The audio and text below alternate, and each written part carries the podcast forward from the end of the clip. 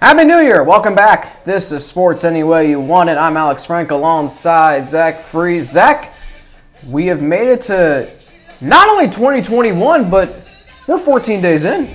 We have. We're, we're two weeks into 2021. yeah, I feel like I haven't seen you in so long. It's been well, it was the conference title game when they played Tulsa. Lots happened since then, and, too. and there's been a lot that's happened uh, since that time. A lot of sports, and you know, Bengals beat the Steelers. Bengals beat the Steelers. But you know what else happened, Alex?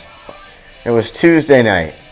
One of the more offensive tweets I think I've ever seen regarding the NCAA tournament this year. And you know who tweeted that? I think I did. The guy I'm sitting next to. You want, you want What the hell was You, you want to call that offensive? The NCAA tournament, what they're going to do. So, if, for those listening, and, and you don't know what the NCAA tournament is going to be like this year, it's stupid as hell. Which I just Why? said, which I just said hell is stupid. What can they do though. Alex? What can they do? It is actually. You're gonna okay. So so if the if the objective here is to quote unquote mitigate the spread, they're not really doing that with 68 teams in one city. Uh, okay. What the hell, Zach? Okay, but Are the conference tournaments doing this? The spin zone to this is Alex is that well they have to first of all they have to have an NCAA tournament because they didn't have Yeah. one last year. They got to get that billion dollar check. Also, like, the, but it it, I'm ma- still mad that last year's tournament didn't happen. it makes sense to have it in one spot so that mo- teams don't. Um, you know, you're not traveling all around. Yes, but having 68 teams, and then the worst part is when they say, "Oh, well, if one team can't play because of COVID, we're going to randomly replace them with another team." So what is this tournament? A participation tournament? Is that happening? I don't think that's not true. It? it better not happen. That's not happening. It better not happen. well, Alex, I just think how. No, it makes no sense. Sorry to keep cutting off. It makes no sense. You're telling me, you're telling me that having 68 teams in one city is better than having eight cities host the first and second It's- rounds, and at most you have eight teams in that city. Aren't those bubbles already as it is? It's better than nothing, though, right? And the, are, are the conference tournaments doing this? No. there better be conference. I hope there's conference tournaments. I don't know I'm thinking there won't be. Well, that's not fair. How is that fair? Exactly. How's that fair to Belmont?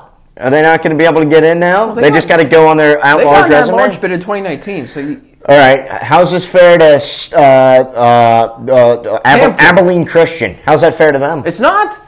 If there's no conference tournament, then what? it's- I guess they, they take the regular season champ bid, and that's the auto bid. I don't like that. That's not that's not a Okay, conference no, tournament. the conference tournaments have to happen. I think they okay, should. but we're sending, but we're sending um, twelve teams in some leagues, fourteen in other leagues. Heck, the ACC is going to have fifteen in one city. But we a- and that if you're saying sixty-eight teams in one city is fine, but you're going to be concerned about fifteen in one city, yeah, okay, okay. please, please, people, just the, the NCAA tournament, they're doing it all wrong. What about? But what I think what we're the thing I was mentioning. Why the last year's results? Why would that have any bearing over who makes the tournament? Because this, this this season is so wacky. Some teams have only played what five games versus other teams who have played, excuse me, fifteen. So you're just And last year, er, and last year, yeah, some teams might have played I don't know thirty compared to twenty nine, but that's not that much of a difference because you've played so many games already as it is. So let me ask you this: How does that work with with Dayton? They hmm. lost ain't no stopping Obi Toppin, and now they've got a ton of injuries. They're not very good this year. How are they a one seed? How does that work? Based on last seeded? year, yes. So they'd lose. Or you bring to- you, or you bring back the players from last year's team and actually give them the opportunity to play Wait, in the NCAA wait, tournament. Hold on, Obi's coming back and playing in the tournament. If you're Obi Toppin, if if, some, if you were offered that, you would not come back. Hmm. no, I don't think I would. I would. If I could play for the Knicks instead and make money, It, ju- it just makes no sense to me. Alex. It just I'm- it just makes no sense. I only said that because determining the field of 68 teams this year is going to be it's going to be hard. I agree with abnormally you. difficult. So, so so why not do it that way? But I, but because I think it's just like, well, then what was the point of playing this season then? There is no point in playing the season. So what, I don't think. But they should they should try, right? I mean, If they should telling- do their best they can to get as many games as they can. It's I not a perfect formula, but they've Yes. got to they've got to have a tournament. okay, fine. I guess I guess you are right, but I, I, I still determining the field of 68 teams. It's going to be it's going to be egregious. It's going to be tough. Did you just record that? Yeah, recorded that segment. Who are you going to send that to? I'm, I'm gonna say I'm just recording. I wanted to get your hmm. thoughts on the NCAA God, tournament. Okay. It, it- it's a load of crap. There's another word I want to say, which I, I, I don't know if I'm allowed to actually say it because Load of Bearcast crap. Media, fun fact, they do allow you to say um, words that are synonymous or identical to the Dirty Seven. Wait, what? Yeah.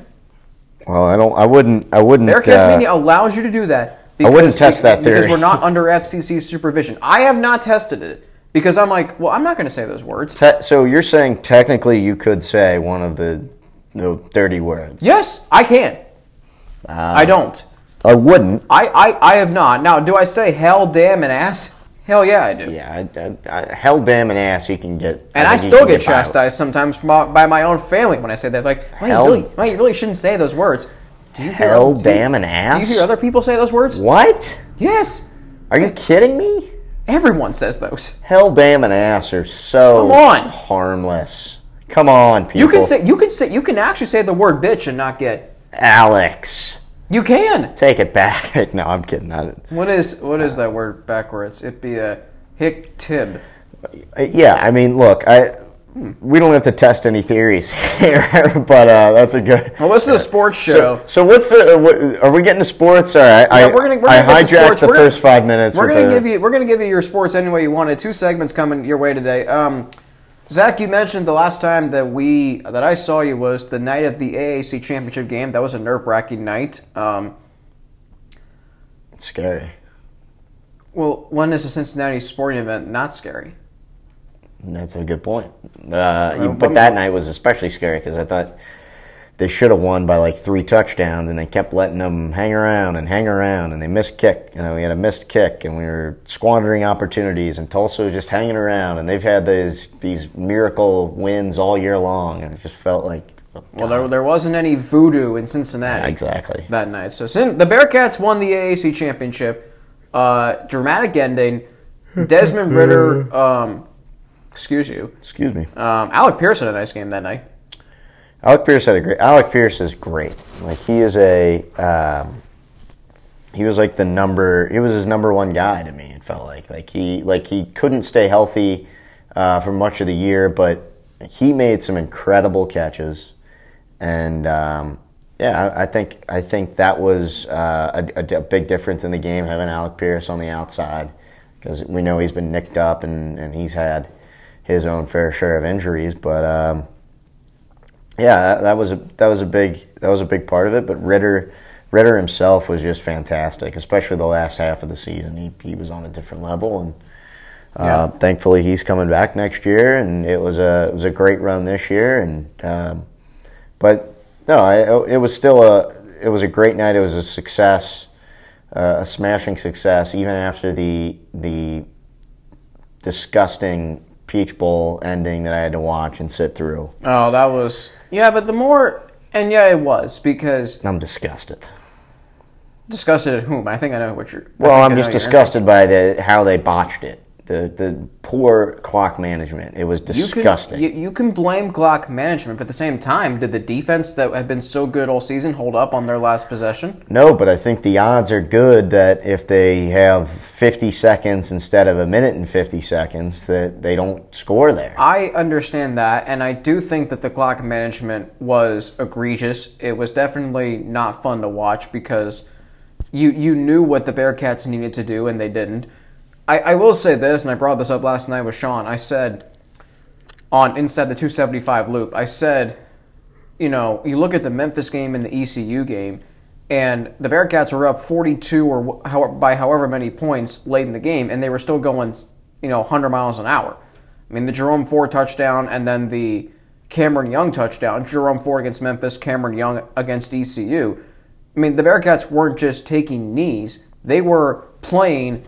You know, they were continuing their aggressive style of play, and I think that's what they were trying to do in this game. But but there comes a time, Zach, where you have to establish a fine line between being aggressive and smart. And Fickell and Denbrock did not do that.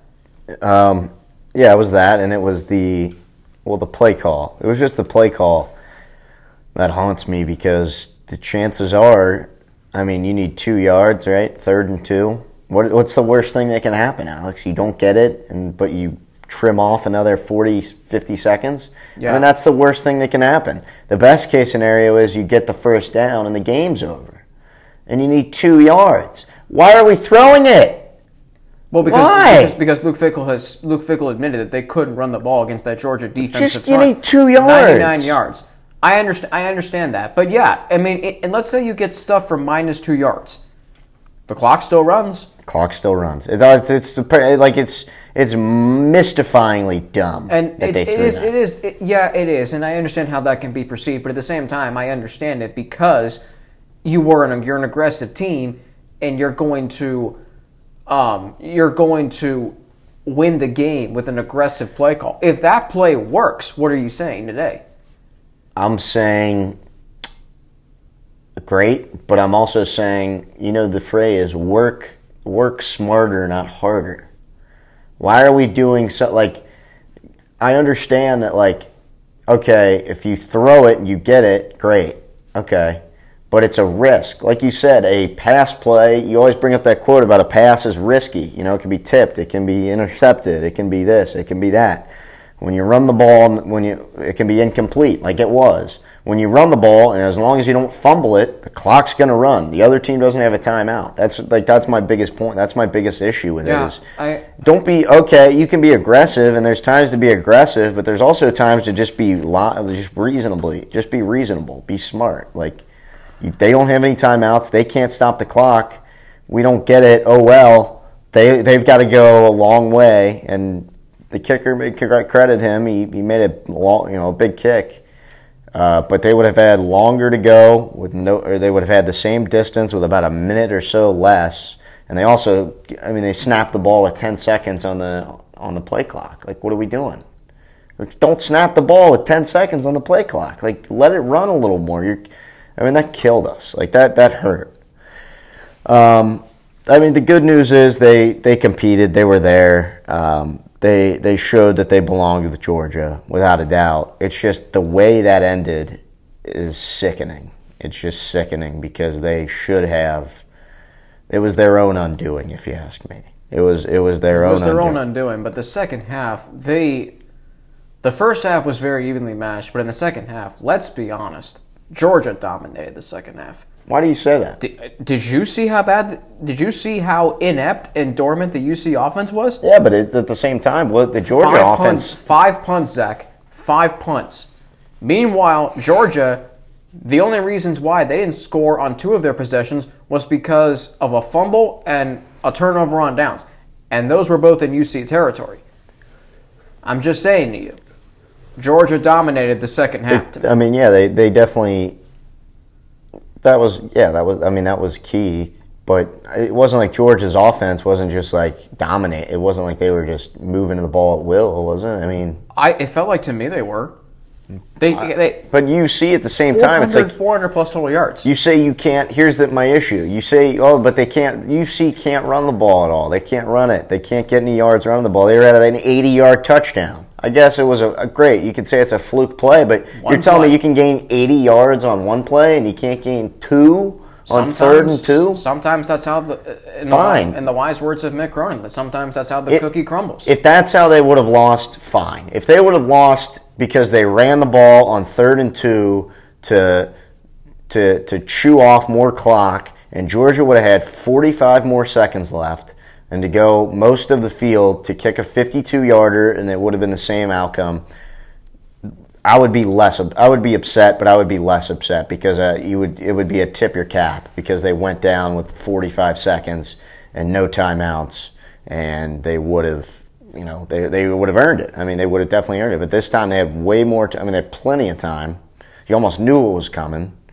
Um, it was. Uh, it was. I just. I don't know. I think it was poor. I still think the defense. It wasn't like the UC's defense. I thought played great. I thought they did all they could. I mean, they didn't. They gave up a field goal at the end of the game, but I mean, what?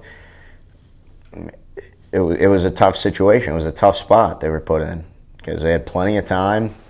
Um, Georgia's good. I mean, JT Daniels is pretty good, and that was the situation they were left with. Georgia had plenty of time to to you know, go down there and you got to credit credit the kicker. He made a was it 52 yards? 53 yards. 53 yards. And God, I can't. I rag on college kickers all the time, and of course, the one time I need him to miss a kick, he drills it from 50 plus. It's like, good God. But no credit to was it Podlesny? Is that his name? Jake Podlesny. Credit tip.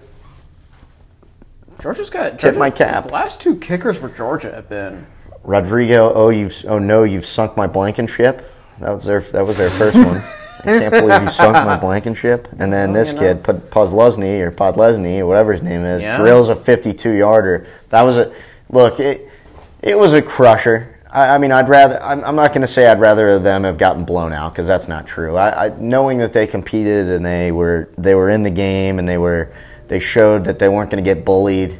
I mean, Georgia. The thing with Georgia is they. I mean, their their defensive front's good against anybody. Just about the only team that probably can exploit their defensive line is probably Alabama and maybe Florida did. Flor- like Florida, I guess. But that you know that's that can that can happen. I mean, But they've got they've got a top three recruiting class every single year. So yeah, they're gonna probably when you're going up against Cincinnati, you're gonna have a tough time. If you're Cincinnati, you're gonna have a tough time matching them up front. So I get that. That's fair. But and you were without. Um, you're without people. For, yes, you you bring up a good point. You're without Sauce. You're without Wiggins. I wasn't going there, I was going Jake Renfro up front, and then James Hudson didn't play Yes. the whole second half. Which, Exactly. by the way, Lorenz That was a game changer. God awful. Yeah, I don't look. I'm not trying to be harsh, but Lorenz Metz was rough. It was hard to watch. He can't even You move. can't even get lined up right. How could like you can't you can't like this you can't even get the timing right of when you're supposed to like When you're when, when, when yeah the false starts. How yeah, many just- false starts just are we know- Just knowing the terminology and the the snap count. I'd rather somebody that could have at least like lined up and like not gotten a false start. Like, did we have one of those guys? Like, no, Exactly. offe- no, with all due respect, but it's just like that was a killer. But and are- part of that's on James Hudson because he's. I mean, that was moronic what he did. He deserved to Oh, get horrible. ejected. Was so horrible. And then you think about, yeah, you bring up Sauce Gardner and Kobe Bryant. Uh, I'm sorry, not Kobe Bryant. Uh, James Wiggins was out. yeah, Bryan Cook did an adequ- he adequate did a good job. I thought. I thought um, Bryan Cook was good. Jared Dokes was out. I think that was a killer. Yeah, but Ford is kind of like our guy. Like the Stanger is your guy. You, I think he might be better than. And don't Trey think that Cincinnati is not going to be potentially in this position again next year. they're preseason top ten in just about Fiesta. everywhere. They have to be. And I think so long as they go at least 11 and 1 in the regular season, which is going to be that's, a, difficult. that's an uphill battle. I had someone tell me that they were going to go 1 and 3 in non-league play. I, I'm like, are you kidding me? One in three. Who oh, I'm is like, I'm- this person? It- it- I need their name. It's a Miami dad. oh, okay. So he's kidding. I, I don't think he was.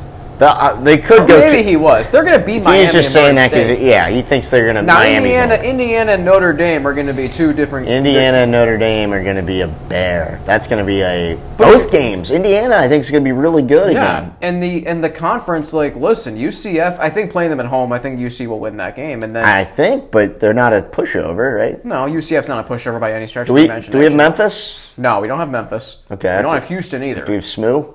We have SMU at home. I think We have should- Tulsa at home. I think we should win those games. Tulsa's losing their key guys, I would say, mostly.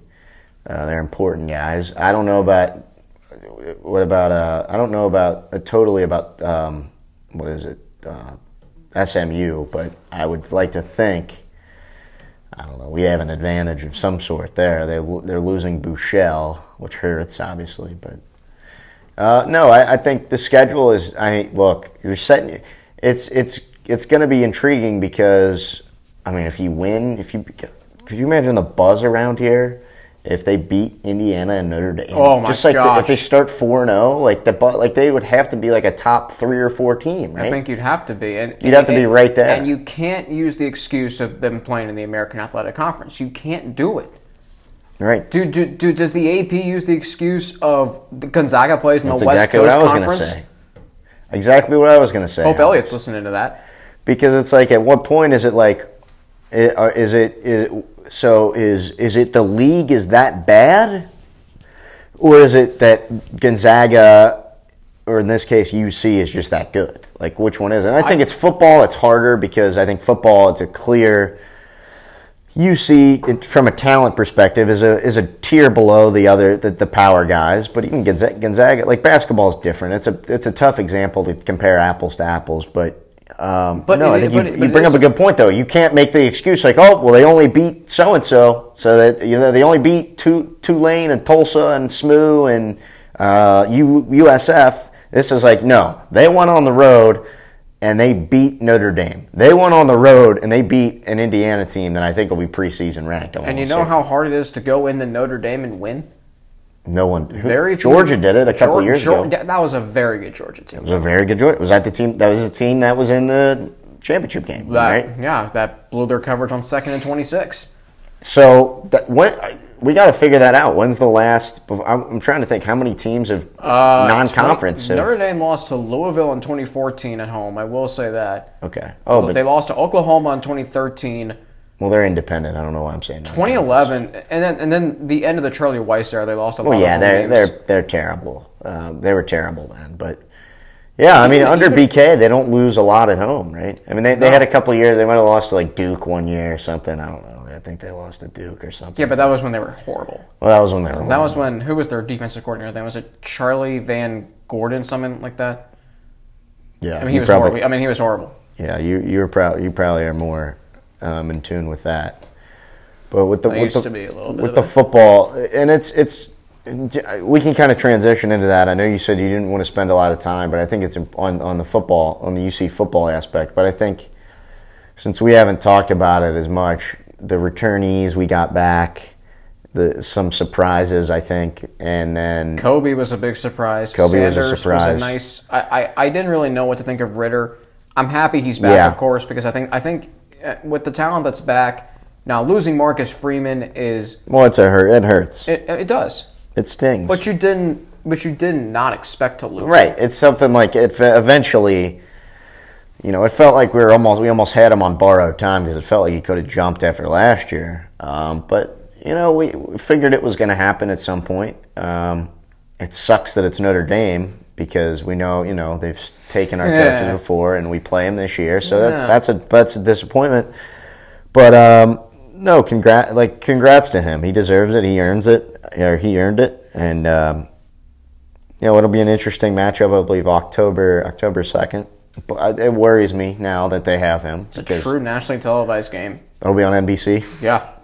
So Can you imagine us going there? We'll get to hang out with Mike Tirico and may- all those guys that do Notre Dame football. I mean, that's going to be a hell of a game potentially.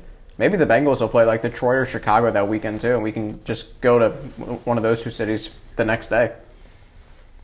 be interesting. Be I'm, something? I'm curious to see what that'll look like. I think Notre Dame is losing a bunch, but they're still They can recruit, yeah. I mean, not at the level that Alabama and Yeah, they'll, they'll still obviously. I mean, they're still Notre Dame. It's not like they're going to be bad. I don't think so.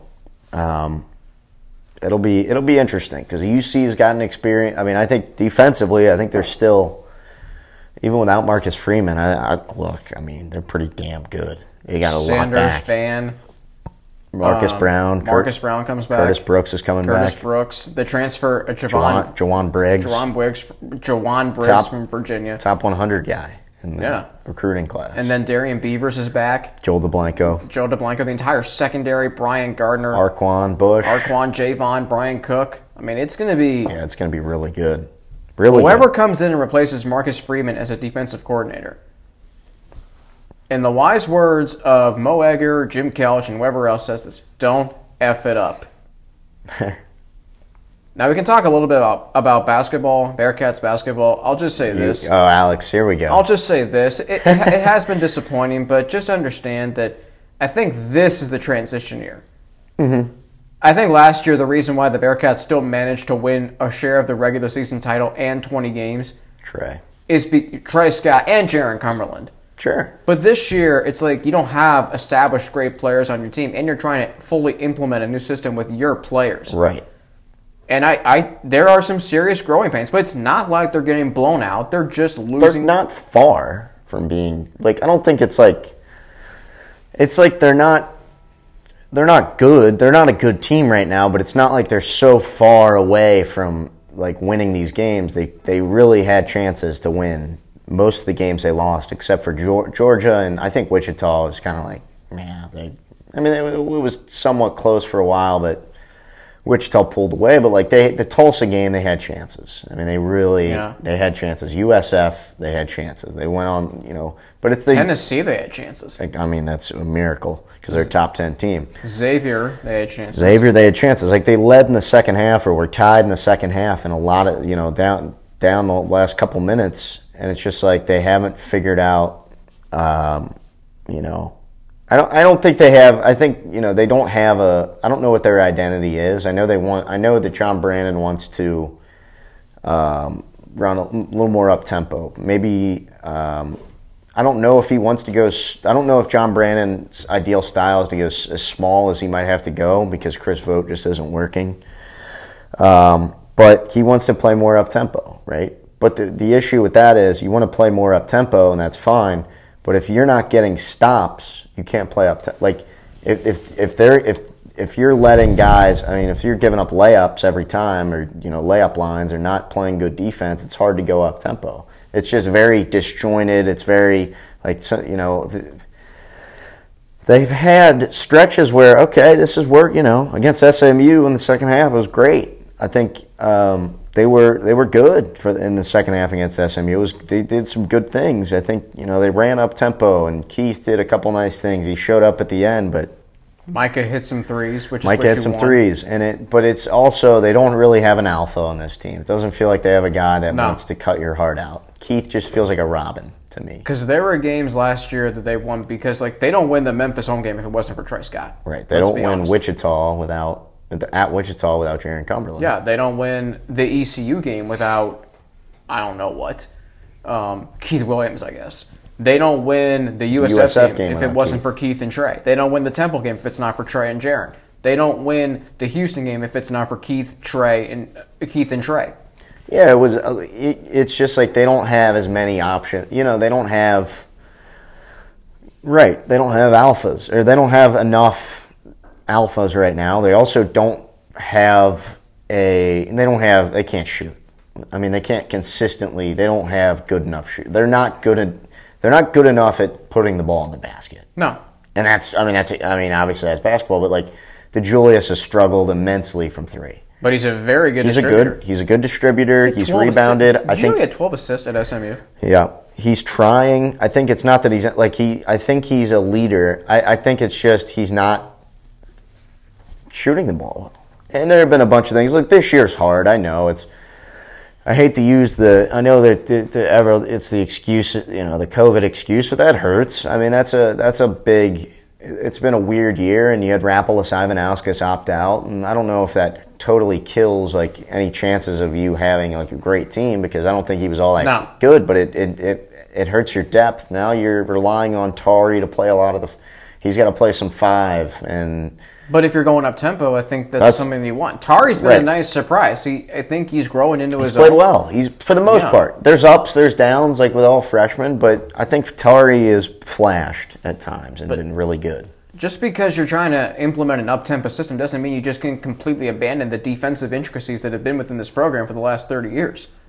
No you doubt, can't do it. no doubt. I mean, the Bearcats won several games last year because of their defense. Yeah. The Houston game, how they win that game? They got stop after stop after stop defensively. Excuse me. It'll be interesting. I mean, they they're they're and they. I understand why fans are a little hard on John Brannen so far. It, it hasn't looked like they have an identity. They've been.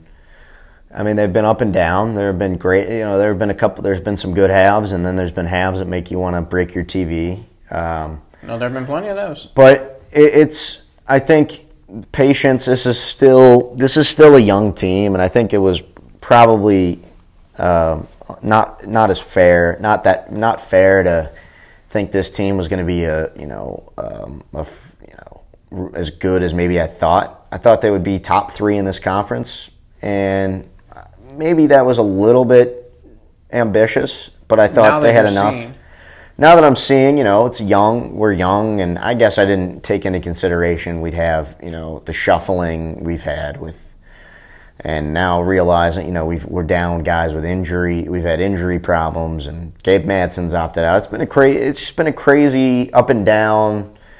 You know, you never know what you. The next week, you turn a stone, and you never know what you're going to get. And it, it does feel like whack a mole. Like you whack one problem out, and then another one pops up. You know, you figure out you got It's COVID world for you. and it's it's you hate to use that excuse, but I think you got to give it time. I think you got to be fair.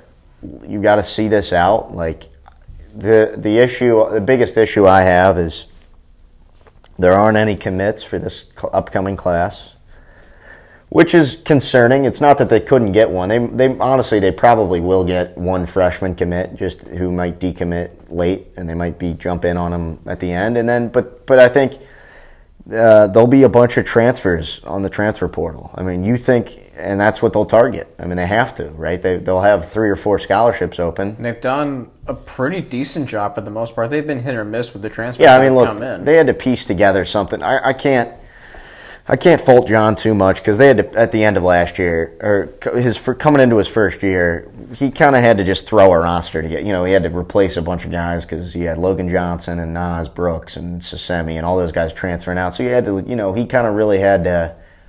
You know, hit the heavy on the transfers and kind of piece something together, and kind of a, a expedited process, getting like Jay Sorolla and he brought in uh, Jaevin and Chris McNeal and Chris Vogt. I think was something you know he had continuity with Chris Vogt and he was pl- Chris Vogt was developing in his sophomore year. At the end of his sophomore year, he was starting to play really well, and I think John saw that as an opportunity. Like, yeah, maybe he's ready to take the step up. And we thought last year in the beginning he was, and then it's just been I don't know what exactly. I can't even pinpoint it. He just hasn't been a factor. Like he's not. I don't know if it's like his like his confidence is shot or what it is, but he's not been much of a factor at all. You can't. I mean, we know how limited he is, but even last year at times we knew he was limited, but he was still like he. It felt like he was a guy they would be able to rely on to at the beginning of the year, like steady the off. Like if they needed something, they needed a bucket down low, and he can get position, they're going to get that bucket. But now it's like he's lucky to get a, t- you know, if he. Stan Dockich, who was talking about maybe his confidence wasn't there. Yeah, I don't know what it is, but it is there. It's you don't see that too often. You just see a guy that just like goes from like being one of the better players and a guy that we thought is an all league caliber guy, at least second team maybe, and he's just kind of like a non like you can barely play him ten minutes a game, right? I mean, you can play him ten minutes maybe. Yeah, It's disappointing. I mean, it is. But they're they- they're going to have to hit the transfer. They're going to have to hit the transfer portal hard. I think the the 2020 2022 class is going to be an important class for John. Um, and this, I think this third year is important. Obviously, I want. I think you got to be. I mean, you'd like to get better towards the end of, of this year. You'd like to improve. You'd like to see things with these younger guys, but you want to take big steps next year. I think you know because you know your third year I think is a big year. You know you want to show like you've made strides and and you will. it's important. Bearcats had two games postponed this week. Last night against ECU, and then Saturday against Tulane. Uh, the Tulane game has been rescheduled for February 26th, a Friday night.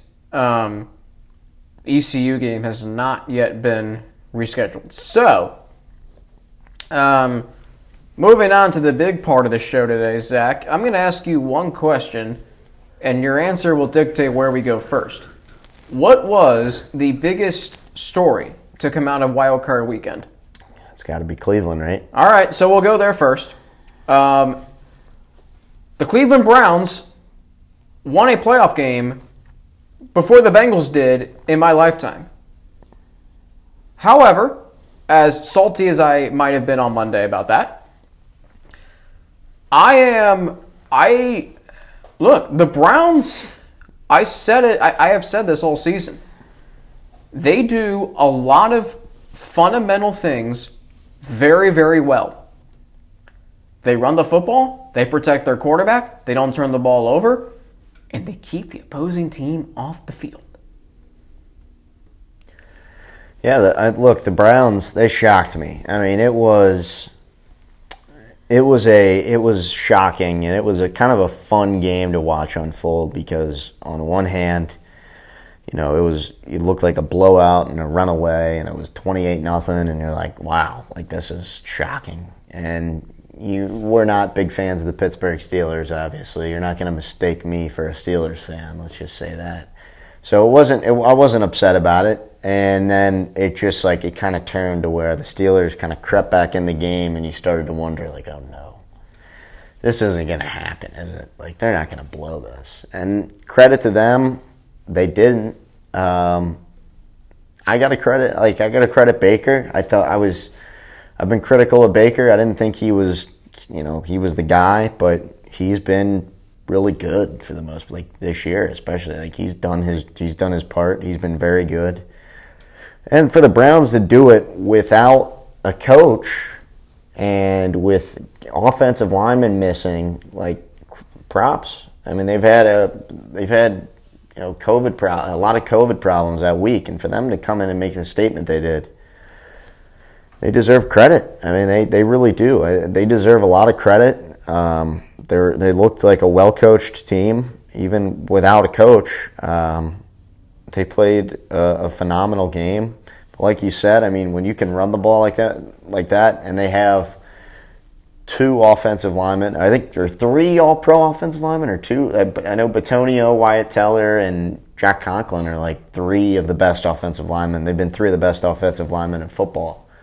So it help when you can do that, and like you said, keep you know, keep the other team off the field. That might be the key to beating Kansas City. If you can run the ball, have success in the in the run game, you can keep Patrick Mahomes off the field. I agree with you. Uh, we were talking before. Like, I, don't think it's crazy that if they won. Yeah, I mean, they're, Sunday, they're, ten. They're like Saturday, ten Sunday. or ten and a half point underdogs on. It's Sunday. a lot of points. That is a lot of points. And Colin Cowherd has brought this up repeatedly all week. The Chiefs have not won a game by ten or more points since Week Eight. Now, then again, it's playoff time. It, yeah, and, and think about who the Chiefs have played. They played New Orleans, three point game. They played Tampa Bay, three point game. Two teams were playing this Sunday against each other. They played. Who else did the Chiefs play during that time? They played. They played Las Vegas on the road. Good offense. They played. Um, I mean, they were resting their starters week 17. They That's played. Some, they played yeah. at Miami. Miami was. Miami's a, good. Miami was a tough, competitive son of a gun. So, um, Baker Mayfield on Sunday, 30, uh, 21 of 34, 263 yards passing, three touchdowns, no picks, passer rating of 115.2. He was not sacked once um, in the game. Nick Chubb, 18 carries, 76 yards. Kareem Hunt, 8 carries, 48 yards, two touchdowns. Chubb also had four receptions for 69 yards and a touchdown, including a 40 yarder. Um, Look, I mean, the Browns, they were the better team. I'm happy for them. I'm happy for the fans, the city. Um, you mentioned, you know, who, who they did not have on Sunday. Kevin Stefanski, obviously their head coach. Joe Bitonio, their um, starting left guard. So that, I mean, going into the game, I'm like, listen, they beat the Steelers by two, and the Steelers had several key players not playing in Week 17. They played better against a full strength Steelers team on Sunday. Yeah. I mean, you think about and here's here's some of the numbers. The Steelers had no sacks, mm. no quarterback. Is QBH? I, I, I always mistaken this. Is, is is it QB hurries or QB hits? That's QBH. Uh, I think. Either way, I don't know about QB. I don't know about QBH, but yeah, those are both stats. Either way, yeah, either way, e- either way, they had none, and then they only had two tackles for loss. No. And here's a Steelers defense that was just suffocatingly good at times this year and they just were, I mean, they, they were systematically dominated by the Browns' offensive attack that was pretty well balanced 127 rushing yards and 263 through the air, which isn't really balanced, but 31 rushing plays to 34 pass plays, yeah, that's balanced right there. Um, and then you, you, the Steelers, this was a point that Tony Boselli, who was calling the game on Westwood One with Kevin Harlan, um, he said that this is not your typical. He said this is not your father's Steelers team. That this is a Steelers team that doesn't run the football very well. They spread they spread defenses out, and yeah, I mean to to his point. I mean now, a lot of Big Ben in the off and the passing attack their stats. I mean Big Ben threw the ball 68 times. That's yeah. Once Juju's- you get down by that many, Yeah, but look at the numbers. Smith, Juju Smith-Schuster, 13 receptions, 157 yards, and a touchdown. Diontae Johnson, 11 receptions, 117 yards. Eric Ebron, 7 for 62 and a touchdown. Uh, Chase Claypool, 5 for 59, who needs to shut his mouth, by the way, and two Yeah. touchdowns. So what you're looking at is, I mean, yeah, this is a Steelers team that did throw the ball exorbitant at an exorbitant amount on Sunday. I mean, 68 pass attempts. That's the record for most pass attempts in a game, and or at least a playoff wait, game. it was? It's at least a playoff game, and then most completions. I believe that's also a record for a playoff game. 501 yards. But a lot of that was due to the fact that they were trying to get back into the game, which I, I will give the Steelers credit. They did. It's just you look at the first half drive chart for the Steelers. It was fumble, interception, punt, interception, punt, interception. Then they scored a touchdown. Okay, great. But the Browns, I mean, they were touchdown, touchdown, touchdown. After two punts, touchdown. Yeah, they did punt three times in the third quarter, but then they had a touchdown drive, a field goal drive, and then a field goal off interception. So the Browns capitalized off of um, Pittsburgh's mistakes. Yeah, definitely. I think, like you said, it was just once you once you find yourself in that big of a hole, it's just impossible to get out of. And honestly, starting from the get go, that snap over at Big Ben's head, it's just like God. I mean, that was like just like them starting that poorly. Um, and Pouncey had a rough go. Like he had a bad game, like really bad. And you wonder, like, is this the end of the Ste- like? Is this are the Steelers going to be? I don't want to say like, is this the end of the Steelers? But Big Ben's potentially going to retire, or if not, he stinks. So it's like Good. it's- That means the Bengals will beat him exactly. I, I hope he doesn't retire. The O linemen, you got some O linemen, they're getting a little bit long in the tooth, like Pouncey. I know DeCastro is getting a little long in the tooth as well. Um, yeah, they have some good weapons, but um, um, it's you need the quarter like the quarterback's so important. They they've got to start thinking about it, right? I mean, they've got to at least just talk about going in the first round, not just like a oh yeah, we'll take a like a Mason Rudolph level guy. No, they got to think about like first round. Do they need to start thinking about their future and a quarterback? I think they have to because if you draft the quarterback, he's going to learn from a very good quarterback in Ben Roethlisberger. Yeah. Maybe not as far as you know being a total professional, but hey, if you learn a thing or two about football from Big Ben, who you can say what you want about him, you can hate him all you want. Believe me, we do. Um, I mean, he's a Hall he's going to the he's going to the Hall of Fame. yeah, he's a Hall of Fame quarterback. I mean, he's one of the he's one of the greatest statistical quarterbacks that this game has ever seen, Yeah. and he's one of the greatest competitors that this game has ever seen. Definitely. Um, so the Browns now go to play Kansas City on Sunday, and the Chiefs, of course, the reigning Super Bowl champions, fourteen and two. They were, I mean, they despite the fact that they did not win a game after Week Eight by ten or more points. They, I mean, they they it felt like they never lost. Um, Patrick Mahomes had another MVP caliber year. Tyreek Hill is an all pro wide receiver as well. He should be. Travis Kelce, all pro tight end. This is still a very good Chiefs team. And my concern would be for Cleveland because they also had no sacks, one tackle for loss, and four QBHs, which is, yeah, I mean, you have to be concerned about that when you go to face Kansas City. Yeah, I mean that, that's the thing. It's like Kansas City's offense. Like, how can you stop them? And I don't know what the the diagnosis is on, or what the is if Denzel Ward is coming back. Um, but they need him because their secondary did kind of get carved up a little bit um, at times. So they're going to need all hands on deck. Um, with that being said, though, I mean the way they played, like if they're able to run the ball, like and you can control the clock, like we've seen Kansas City's played down to their competition at times. Now they've they, at times they've looked just dominant. Um, I, you know, Tyreek Hill is just so explosive. We saw in that Buccaneers game. I mean, they jumped out to such a big lead, but then you know it looked like they kind of maybe took their foot off the gas, or um, and, you know that was a close game. But but um, know how how can they stop this offense? Well, Alex, they need to. I think the best way to stop the Chiefs' offense is not letting them on the field because they're almost. It feels like they're going to get theirs they're going to get their 28 or they're going to get their 20, you know, whatever points, 28, 30 points. But how do you, um, you know, I think they're vulnerable defensively. I think their defense is okay, but I think it's, I think you can, I think you could. We've said that we've said that at times with the Chiefs. They played well defensively for the most part last year during, I guess not in the beginning of the Texans game last year in the playoffs, but um, I think that's something you exploit. Like you've got to, it's it's ball control. Ball control is huge. Um, you can't turn the ball over, and I think you've got to control the clock. That's the biggest. That's the way you beat the Chiefs because the Chiefs, at the end of the day, look, they're probably going to score. Like let's be honest, like they're probably going to get points. Like you have to accept, like you're you're not going to shut them down, really. I mean, you can try. You can try to maybe make it a little tougher, but they're gonna. I mean, they're gonna rack up points. It's just can you limit their possessions? I think that is a big a big key to, to beating Kansas City.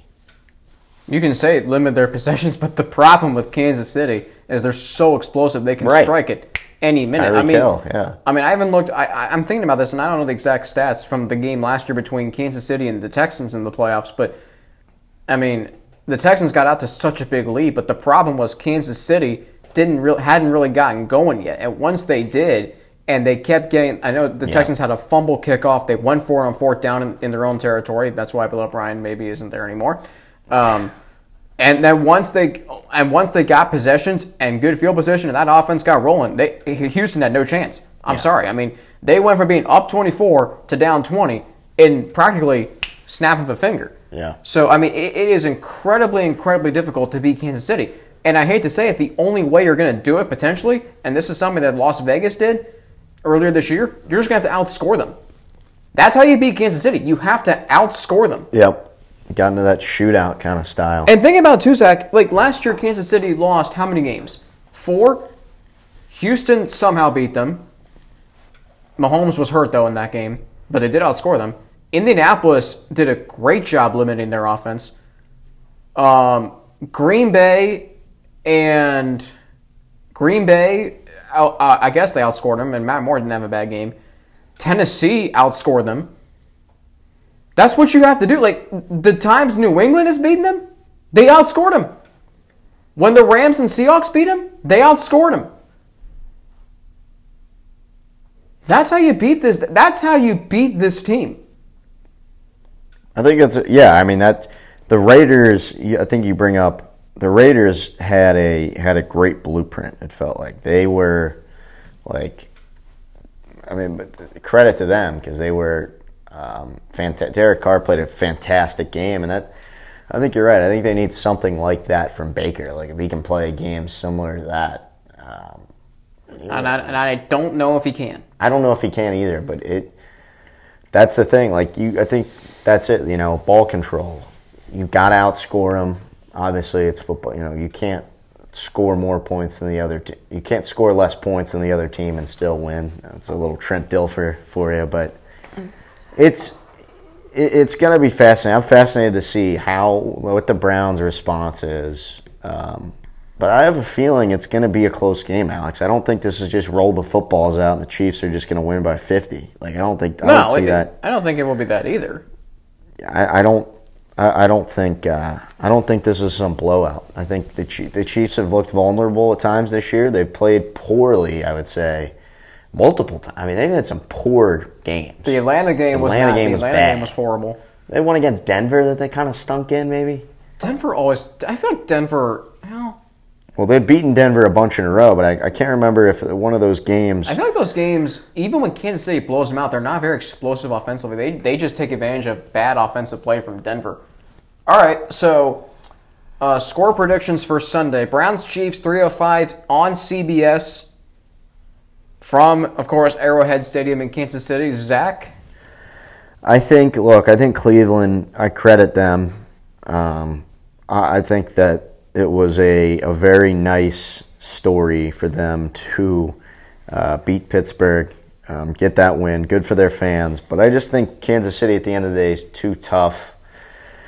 Thinking about it, I would I would probably take the the spread for me is hard. I would say like 34-24. I think it's somewhat Okay. close. It might be a push. I think it's close.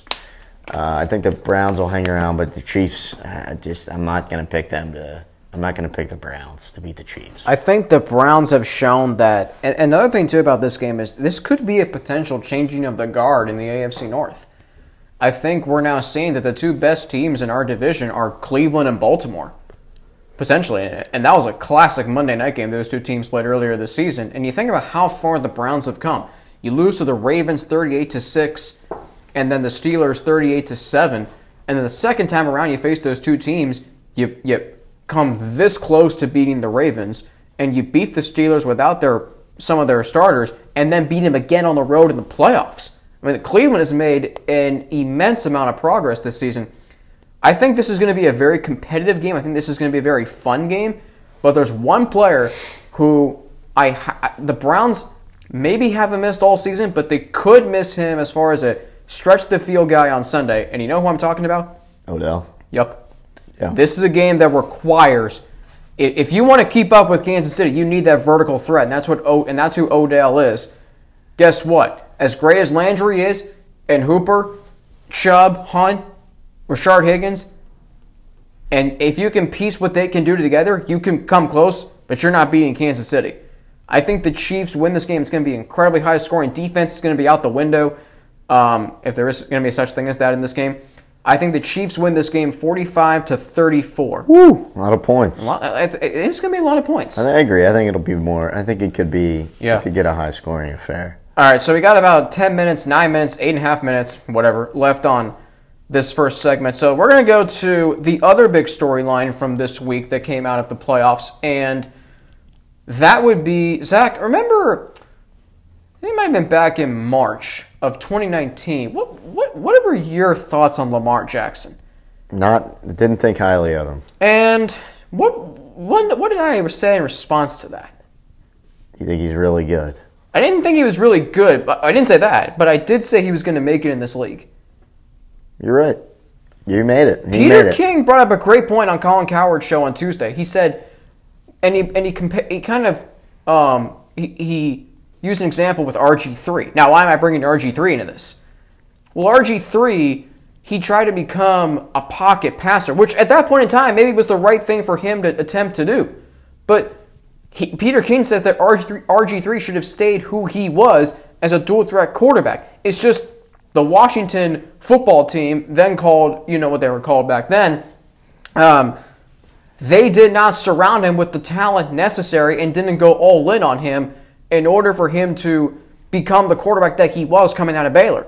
You look at what the Ravens have done, they've given Lamar Jackson whatever he's needed. I mean, that's what you do when you have a franchise quarterback. You give him everything possible for him to succeed. And Lamar Jackson has done that. You realize in on Sunday, Lamar Jackson, his numbers against Tennessee 17 of 24 for 179 yards, didn't throw a touchdown. Yeah, he also threw an interception. He was sacked five times somehow. Uh, rushing wise, 16 carries, 136 yards, and one touchdown. So he accounted for 315 yards. Is that right? Yeah, 315 yards. The Ravens as a team accounted for 401 yards. Zach, Lamar Jackson, I mean, and we want to talk about has he changed the narrative? I, I think you have to say he has now that he's Yeah. won a playoff game. Yeah, I agree. I think Lamar.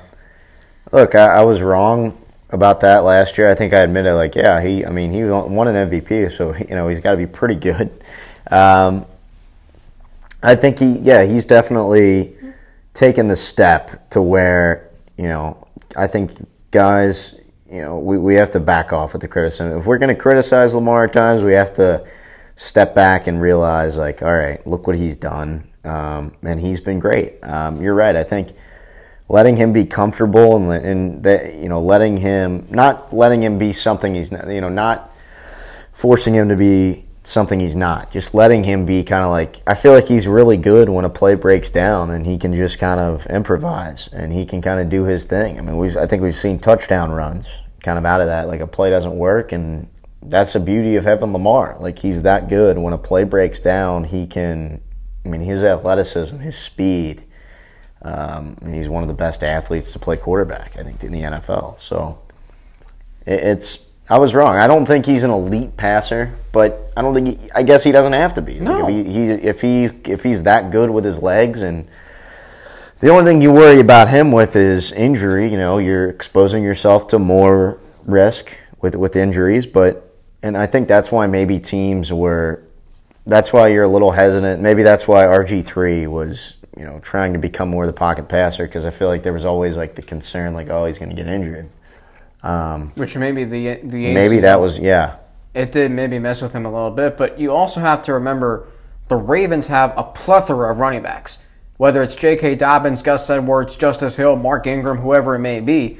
So it, it doesn't have to be Lamar running the ball all the time. And think about this, Zach. Like you mentioned, he's not he's not a great passer. And I agree with you. He's not a great passer. He's not a Mahomes. He's not a Rodgers. He's not a Brady or a Brees. But he doesn't have to be. Whomever. No, he does not have to be because Mark Andrews and Marquise Brown, they are that Ravens passing game. yeah And I mean, he, he occasionally will hit. I mean, he had, he had a beautiful deep ball to Marquise Brown. Uh, I forget what drive that was. I might have it in the key plays. Um, I don't actually. Um, but he did have, but he did have a, a, a nice pass to Brown over the top on one of their drives.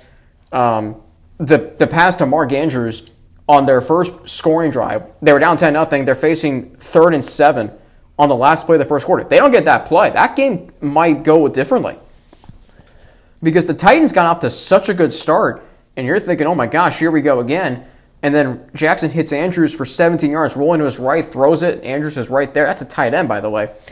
Um, there were so many critical plays that Lamar Jackson made in this game. 23 yard run on third and two early in the third quarter, hit a nine yard pass to Ricard on third and two early in the third quarter, and then, of course, the 33 yard run. So Lamar, he doesn't, I mean, yeah, if you might be exposing yourself to injury, but at the same time, he's very selective when he wants to break those big runs because they have a plethora of running backs that they can run out an opposing defense. And it doesn't hurt when you have Mark Andrews, who's one of the best tight ends in the game, Marquise Brown, who is maybe one of the best deep threats that no one talks about, and then Patrick Ricard, who's this sneaky good weapon as a fullback. They have weapons in this offense. Yeah, I mean you're right. Look, I think that's the thing with Baltimore is I think I've I said they weren't going to make the playoffs in like week 12 or something, or they were in danger. And then Lamar got Well, back to who Lamar was. Right. Little did I know. I mean, they, they did have an easy schedule at the end, which helped them. But um, you know, I, I got to credit where credit is due. You don't want to play Baltimore right now. I can assure you. No. that. This is why. This is, for all the reasons you said are reasons why you know you don't want to face Baltimore in the playoffs. I feel like we've been saying that. God, the last three four weeks we've been saying like that's the team you don't want in the playoffs. And I'm sure. Look, I'm sure Buffalo is like it's great they won a playoff game too, but they're a little. I think they're a little anxious because this is a, a Baltimore team that's scary. I mean, they, they could get they could get to the Super Bowl. They could. I mean, they're they. It's not they're that good. It's- They're they're that good. And now I think that Lamar has that kind of monkey off his back, like the the playoff thing. Like everyone's like, oh, but he hasn't been good in the playoffs. Now that he kind of got that win, that win under his belt, I think that that could be big for. Um, now that it's not in his head, maybe now he can just kind of. And he and he did it in that first playoff game. He could maybe. It would not shock me if Baltimore's in the. I I told this to one of my friends, and he, you know, I said, Baltimore. that Elliott? No, it was Cole Carley. I told, I said, I said, look, Baltimore is a team nobody wants to play. Like no one wants Baltimore. And he's like, yeah, but the the Bills, they they won't beat the Colts or the Bills or the whatever. well, the they beat the Colts earlier this year. Or no, it was something like, nah, they won't. They they won't beat the Bills or the Chiefs. I'm like, okay. I think. Look, I think it's going to be. Uh, look, I, I think the Bills are going to have their hands full. They're really they're going to have their hands full. It's it's going to be a tight game. Again, I, I think it's going to be. I think it, it's it's got the chance. I think it might be the game of the weekend. Coming up on segment two, we will get to that. The Ravens are scary right now, and the Bills got scared on Saturday by the Colts. Honestly, the Bills could have lost that game, and maybe they should Yeah. have.